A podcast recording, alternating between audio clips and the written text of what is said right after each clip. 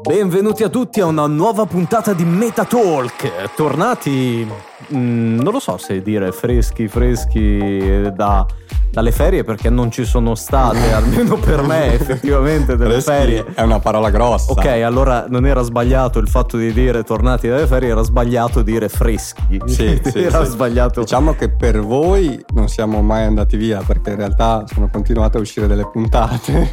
Giustamente. Però in realtà ci siamo fermati. Infatti ci rivediamo oggi. Ci siamo, ci, siamo, ci siamo fermati di registrare, concretamente non ci siamo mai fermati, no. Perché comunque la testa macchina, nuove idee, nuove cose per questo cazzo di nuovo anno che, che sta entrando, perché alla fine tutti i nuovi settembre che arrivano sì. è, come un nuovo, è come un nuovo anno, quindi sì, si porta sì, dietro sì. delle novità per ora, noi calienti, per che ora però la... non vi spoilereremo. Sì, per ora la stagione va avanti.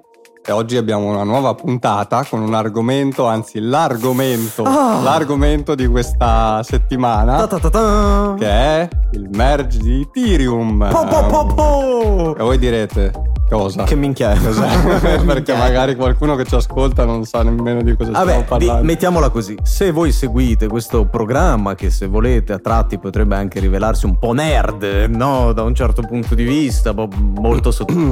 Sottilmente parlando, insomma, eh? Sì. Sicuramente sarete anche probabilmente appassionati o comunque conoscerete il mondo delle e cripto. Sicuramente avrete già perso i vostri soldi nel mondo delle cripto, perché visto il momento storico attuale. Che però è anche un emblema, perdere soldi anche in questo mondo e tutto il resto sì. diventa in automatico anche un emblema di una grande sì. lezione che ti porti a casa. È un marchio. È un, è un bagaglio di esperienza. È un, sì, sì, è, è un marchio, perché... Quando tu entri in questo mondo, eh, dipende quanto tempo fa ci sei entrato, però dopo eh, praticamente c'è questa, non so come chiamarla, questa quest'onda, questo, questo cerchio che si ripete, no? È tipo, per... io investo in cripto, ah anche tu hai perso soldi. Sì, no, no, no, volevo dire tipo... il discorso della, della, de, della bull run. Mm-hmm. E del bear, cioè bear market, bull market, okay. bear market, bull market. Okay. No? Allora, okay. chi è entrato okay. oggi eh, forse non sa che c'è, che c'è stato anche un bull market dove tutto eh, era alle molto, stelle, euforia alle stelle. Recente, sì, è stato sì. un bel periodo. E, e invece adesso siamo in un bear market dove tutto è calato e continua a mantenersi abbastanza in calo e tutti si aspettano, cioè aspettano il momento in cui torni su, ma in realtà continua. Ecco, magari faremo anche una puntata su quali, teorizzando, perché ovviamente saranno migliaia e migliaia i fattori del perché c'è un down generale delle cripto, sì, magari possiamo... affronteremo magari. Vediamo se, se può essere interessante anche questo, è un ambito, diciamo, ditecelo qui, nei commenti, qui siamo, siamo appassionati. Ma torniamo a noi. Che cos'è il merge di Ethereum? Allora eh, praticamente faccio prima un'antitesi. Sì, sì, un'antitesi spiegata il, nel modo più semplice possibile, almeno ci proviamo. Allora, eh, intanto anticipo questo. Ethereum sta lavorando a questo merge da quattro cinque anni. Sono, forse anche di più. Forse anche di più, però negli ultimi tre anni hanno rimandato di un anno la data di uscita del merge, no? Quindi c'era questa cosa che Buterin, che è il fondatore di Ethereum, Vitalik, ehm, veniva un po', diciamo, anche preso in giro, diceva ma hanno fatto anche dei meme, oh, ma quando esce sto merge, sto merge, perché ogni anno l'anno prossimo. Vabbè, detto questo... Non è stato particolarmente semplice, si vede sì, questa sì, sì, transizione. Ci hanno, ci hanno lavorato abbastanza, perché l'obiettivo del merge è questo qua. Passare da quella che è la rete proof of work, ok, a quella proof of stake, quindi dal P O al P O S, che erano due modi, cioè sono due modi di convalidare la rete della blockchain. Non stiamo a rispiegare sì. tutte le volte che cos'è la blockchain, le transazioni quindi, all'interno della blockchain, proprio sì. così. E qual è la differenza? Che nel proof of work, che è quello che viene attualmente utilizzato da Bitcoin, e le transazioni vengono validate dai miners, cioè E dai cosiddetti minatori, tramite delle, dei, dei P C fondamentalmente, de, delle macchine che ehm, collegate alla, alla corrente elettrica. Cosa fanno? Vanno praticamente a risolvere dei problemi matematici, delle equazioni um, abbastanza diciamo. complessi, e eh, ogni volta che vengono risolti questi problemi matematici viene appunto validata una transazione eh, concatenati i due blocchi tra di loro, e i minatori ricevono una, una ricompensa a seconda insomma di, di quanta potenza di calcolo certo. offrono. Ovviamente noi ve lo facciamo sempre in una sì, maniera sì, sì. molto molto molto sintetizzata, anche per i più neofiti diciamo, e per cercare di, di, di farci capire. Ovviamente voi sapete sempre che questo qua sì. non è un podcast particolarmente tecnico, quindi noi ci teniamo sempre a ricordarvelo. Comunque vai avanti. E quindi questa qua è la proof of work, che aveva mh, diciamo sia dei pregi sia dei difetti. Il pregio potrebbe essere quello della maggior decentralizzazione, perché comunque il fatto di poter eh, diventare un minatore eh, richiede che tu vada a comprare un miner, che comunque è un macchinario che non è che costa centinaia di euro. Però se tu ad esempio decidi di cominciare con un eh, macchinario che ha una scheda video, perché Ethereum veniva minato con veniva Ethereum veniva minato con le schede video, eh, non so, te ne compri una. Nvidia che intanto si segava sì. due mani per eh, sì, hanno fatto la gran produzione, un po' di, di soldini al, alla, per diciamo alla, l'incavolatura dei gamers che, che non trovavano più schede video a un certo punto.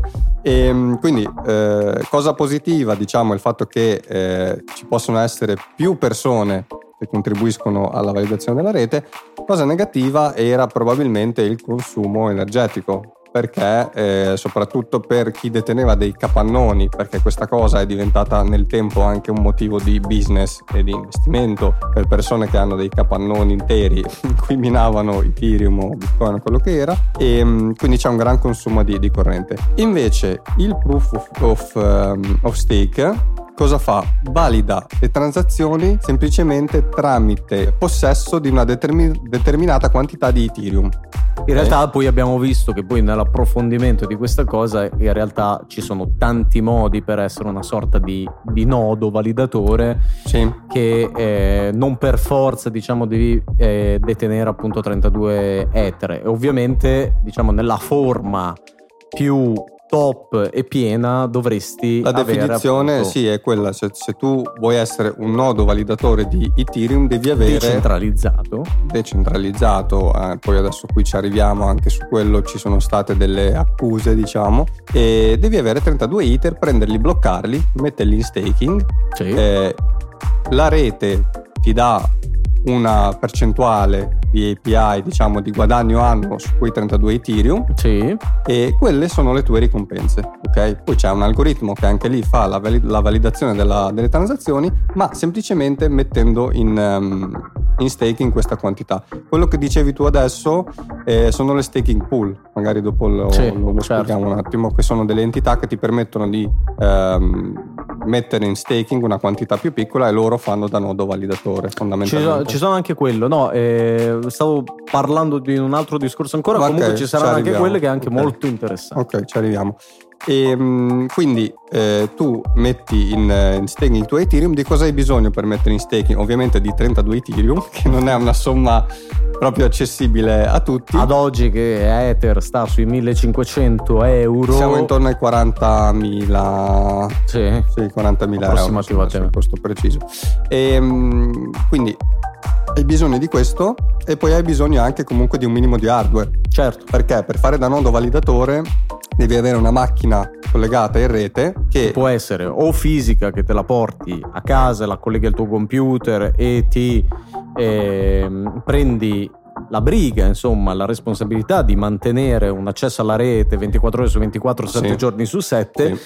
oppure forse metodo magari più conveniente, soprattutto se non hai intenzione di eh, rischiare in altri modi, appunto noleggiare un server sul cloud sì, che forse, ti vada a sostituire queste cose tutta la vita. Conviene un pochettino personalmente di più. tutta sì, la vita, perché soprattutto per la zona arriva, dove stiamo, se arriva una bufera e ti va giù la corrente e dopo sai rimani no, più che altro perché la rete eh, sembrerebbe che avanzi poi una sorta di sanzioni nel momento in cui tu vieni a mancare sì, come presenza e sì, validazione sì, arri- della rete. Sì, ci arriviamo anche lì adesso.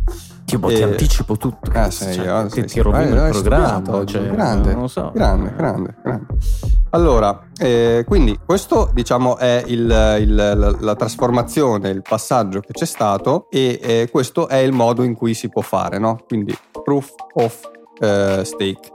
Ora Questo passaggio è stato, tra virgolette, eh, anche criticato da molti perché ehm, si parla del fatto che in questo modo Ethereum diventa ancora più centralizzato. Ora, eh, io ti dico la mia, nel senso che eh, questo è in parte vero, perché sicuramente una proof of stake è in qualche modo più centralizzata rispetto a un Bitcoin che comunque continua a avere tutti certo. i suoi ehm, nodi, validatori di miner che eh, sono sparsi in giro, sparpagliati in giro per tutto il mondo, e quindi poi anche lì si potrebbe fare un discorso che magari in un punto ci sono concentrati Convergono. un sacco di miner rispetto che ad altri, però è comunque più decentralizzato rispetto a un proof of stake. Proof of work dici? Sì, nella proof of work ah, okay. è, è un po' più decentralizzato. D'altra parte però eh, anche il fatto di puntare il dito e dire che eh, Ethereum è diventato centralizzato mi sembra un pochettino eccessivo, nel senso che anche qui ci sono delle regolamentazioni. Eh, i nodi validatori ad oggi dopo il merge sono circa undicimiladuecento undicimilatrecento e eh, per poter avere un controllo su quello che è la rete tu sai che comunque il cinquanta per cento di questi nodi validatori dovrebbe mettersi d'accordo e riuscire in qualche modo a fare delle manipolazioni, cosa che abbastanza difficile sì, è abbastanza difficile e quindi questo, questo è un pochettino certo. il, il, il mio punto di vista. Non so tu che visione hai su, su questa cosa. Ma oddio, eh, essendo che è piuttosto nuova e ci sarebbero ancora tante cose da, da approfondire, sono ancora eh, relativamente scettico. So per certo che Vitalik non è il primo scemo che passa per strada, sicuramente avrà avuto le sue, no, no, no. Le, le sue ragioni del poter fare quella determinata cosa, così come tutti coloro che hanno creduto fino ad oggi al progetto di Ethereum comunque eh, non essendo andati via in massa comunque credono, se non la, eh, diciamo tutti, comunque la maggior parte ancora in quello che sta avvenendo della sì. serie non ha fatto la fine di Luna dove sono tutti tutto sparito, speriamo di no, anche se quello è un altro discorso ancora, però concretamente parlando c'è ancora qualcosa di buono. Diciamo che dobbiamo aspettare quelli che saranno poi i successivi quattro passaggi al merge per capire sì. a tutti gli effetti se quello che è avvenuto e sta avvenendo, quindi questo passaggio, sarà a tutti gli effetti un cambiamento radicale positivo o un cambiamento radicale negativo. Assolutamente. Eh, quello, perché quello come tutte le cose, d'altronde eh, abbiamo detto, vengono a mancare i miner, quindi diversi punti disposti nel mondo che minavano prima Ethereum per concentrarsi di più all'interno dei nodi. Abbiamo un uh, discorso che ad oggi va anche molto di moda sul, sul fatto di eh, avere un risparmio energetico notevole, quindi meno Quello inquinamento sì. meno novantanove per cento meno novantanove per cento, quindi non prima. Abbiamo più tanti miner con le loro macchine, ve la faccio blanda blanda, con le loro macchine che minavano a casa, quindi succhiavano di energia, uno, uno, di cui uno ce l'hai davanti qua in, in podcast si ciucciava eh, i suoi è un po' di corrente eh, kilowatt eh, e kilowatt per minare questa cosa. Ad oggi non ce li abbiamo più. Quindi è un grosso cambiamento positivo, uno dei vari aspetti positivi ai quali aspira questo cambiamento. E...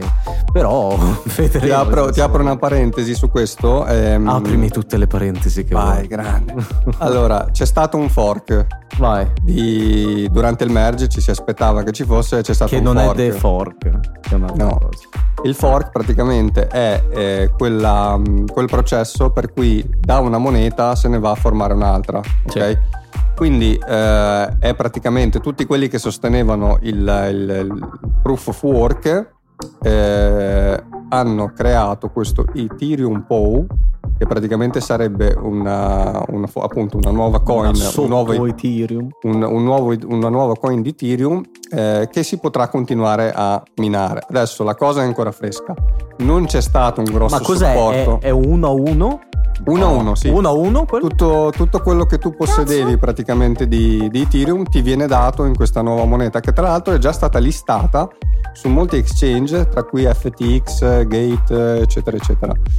E infatti eh, per dire, a me per l'Ethereum che avevo mi è arrivato questo Ethereum P O M. Ovviamente Ethereum P O M non vale quanto Ethereum, perché sennò è partito a ventuno dollari adesso eh, poi ha avuto un tonfo subito, eh, è arrivato a dieci dollari, e, però c'è un attimo da vedere perché, ripeto, mh, è ancora sblanda la cosa, il sito è vuoto, eh, l'hanno lanciato ma non, eh, non, non c'è ancora non c'è ancora diciamo una un, una chiarezza su, su questa certo. cosa qua, no? Quindi volevo solo fare, fare presente che comunque mh, c'è stato questo fork, ma ad oggi, visto che appunto non, non è ancora possibile minarlo, si sono spostati la maggior parte dei miner su Ethereum Classic, che invece è un fork precedente di Ethereum, che è anche un po' più stabile, un po' più sì, sicuro da questo punto di vista qua. Comunque, quali sono i prossimi passaggi eh, che accennavamo prima, che appunto questa questa nuova rete insomma effettuerà nei prossimi due anni?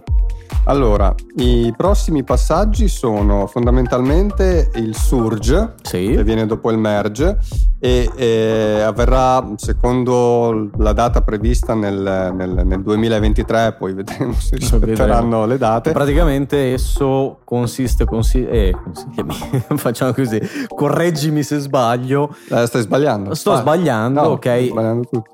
Sarà eh, un facilitatore insomma della scalabilità, e sì, migliorerà la scalabilità, sì.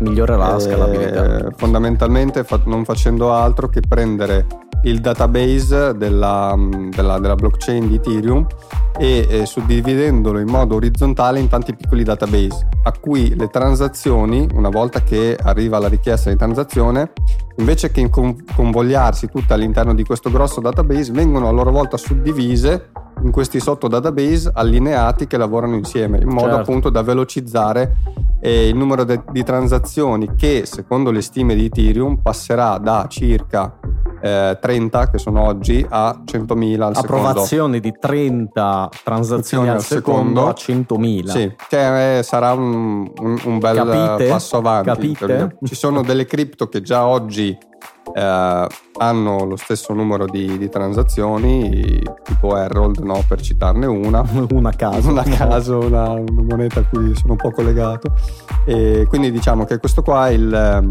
è il, è il, secondo, il secondo passo. Come terzo il Verge invece, sì. in cosa consiste? Allora, il Verge praticamente farà dei miglioramenti che riusciranno a migliorare la decentralizzazione, anche qui lavorando sui database, certo. sulle, per poi passare su successivamente al Purge, yes. che è un po' un nome, un programma, diciamo. Eh? Sì, perché Purge va un attimo a fare una, una pulizia generale e eliminare un pochettino quelli che sono i dati storici del, del vecchio Ethereum, tra virgolette, eh, in modo anche qui da eh, alleggerire i database e migliorare a questo punto anche il lavoro di chi farà i nod, da nodo validatore, insomma, per evitare eliminare tutto. Lo storico di quello che erano i vecchi dati appunto di Ether e questa sorta di debito tecnico che andrà sì. a ripulire tutto, sì. per poi finire con lo splurge, lo splurge, questa Splurge, fantasia in, di questo nomi. Vitalik, secondo me, secondo te la, sarà la stato not- lui ad inventare, sicuro. Vabbè, comunque quando hanno fatto l'aggiornamento appunto per arrivare al merge l'hanno chiamato Bellatrix, se non sbaglio, che è la, la, la richiama insomma il, il film di, di Harry Potter, se non ricordo male. Quindi, vabbè, piccola, piccola parentesi. Okay. Lo Splurge cos'è? Vediamo cos'è. Eh, saranno una serie di tanti piccoli aggiornamenti che mm. poi andranno a consolidare insomma tutto le fasi resto, precedenti, il resto della rete appunto. Yes. Quindi vediamo vedremo sì. quello che eh, succederà appunto a questa rete. Quindi per il momento resto leggermente scettico, non sono mai stato un particolare amante di Ether, tu sai che io sono mm. un bitcoiniano, sì, un principalmente bitcoiniano. principalmente tolto le altre altcoin, shitcoin, compagnia cantante, sì. eccetera. Ma prima di salutarci volevo chiedere il tuo parere invece in merito a tutto. Allora, questo. Il mio parere diciamo eh, fin prima del, del, del merge era pur... fin prima fin prima fin prima, fin prima. Mm. Interessante, scrivetecelo nei commenti. Tanto ormai, ormai questi giochetti non funzionano più, no? Tu mi metti i dubbi, poi in realtà il, il mio italiano è... Andrò, dopo andrò a vedere, no anzi non andrò a vedere perché tanto... No, no, fatto. Vabbè, tanto c'è no, una, comunque... una sorella laureata in lettere, quindi eh, vabbè, tre volte. Ti potrà aiutare, potrà aiutare.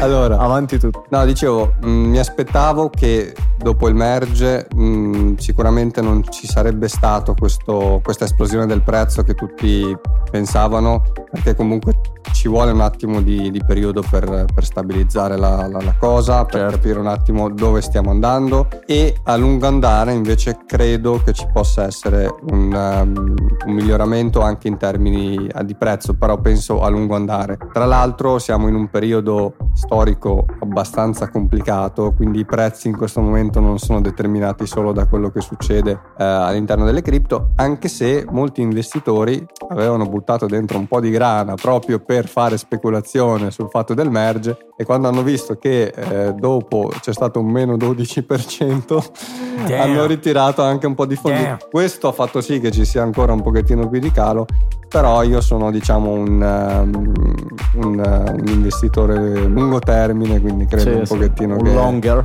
long term, quindi vediamo un pochettino cosa succede nei prossimi mesi e speriamo che succeda qualcosa. Voi diteci nei commenti invece voi cosa ne pensate di questo change per co voi che, sì. che ne e sapete, di, e diteci e... se questo tipo di, di argomenti vi, vi ispira, perché, perché così non li no. facciamo. Ragazzi, buon tutto, non vi dico né serata né giornata perché dipende a che ora state ascoltando. Vi salutiamo da me Marcello e Yassin, ci vediamo alla prossima, ciao ciao ciao ragazzi.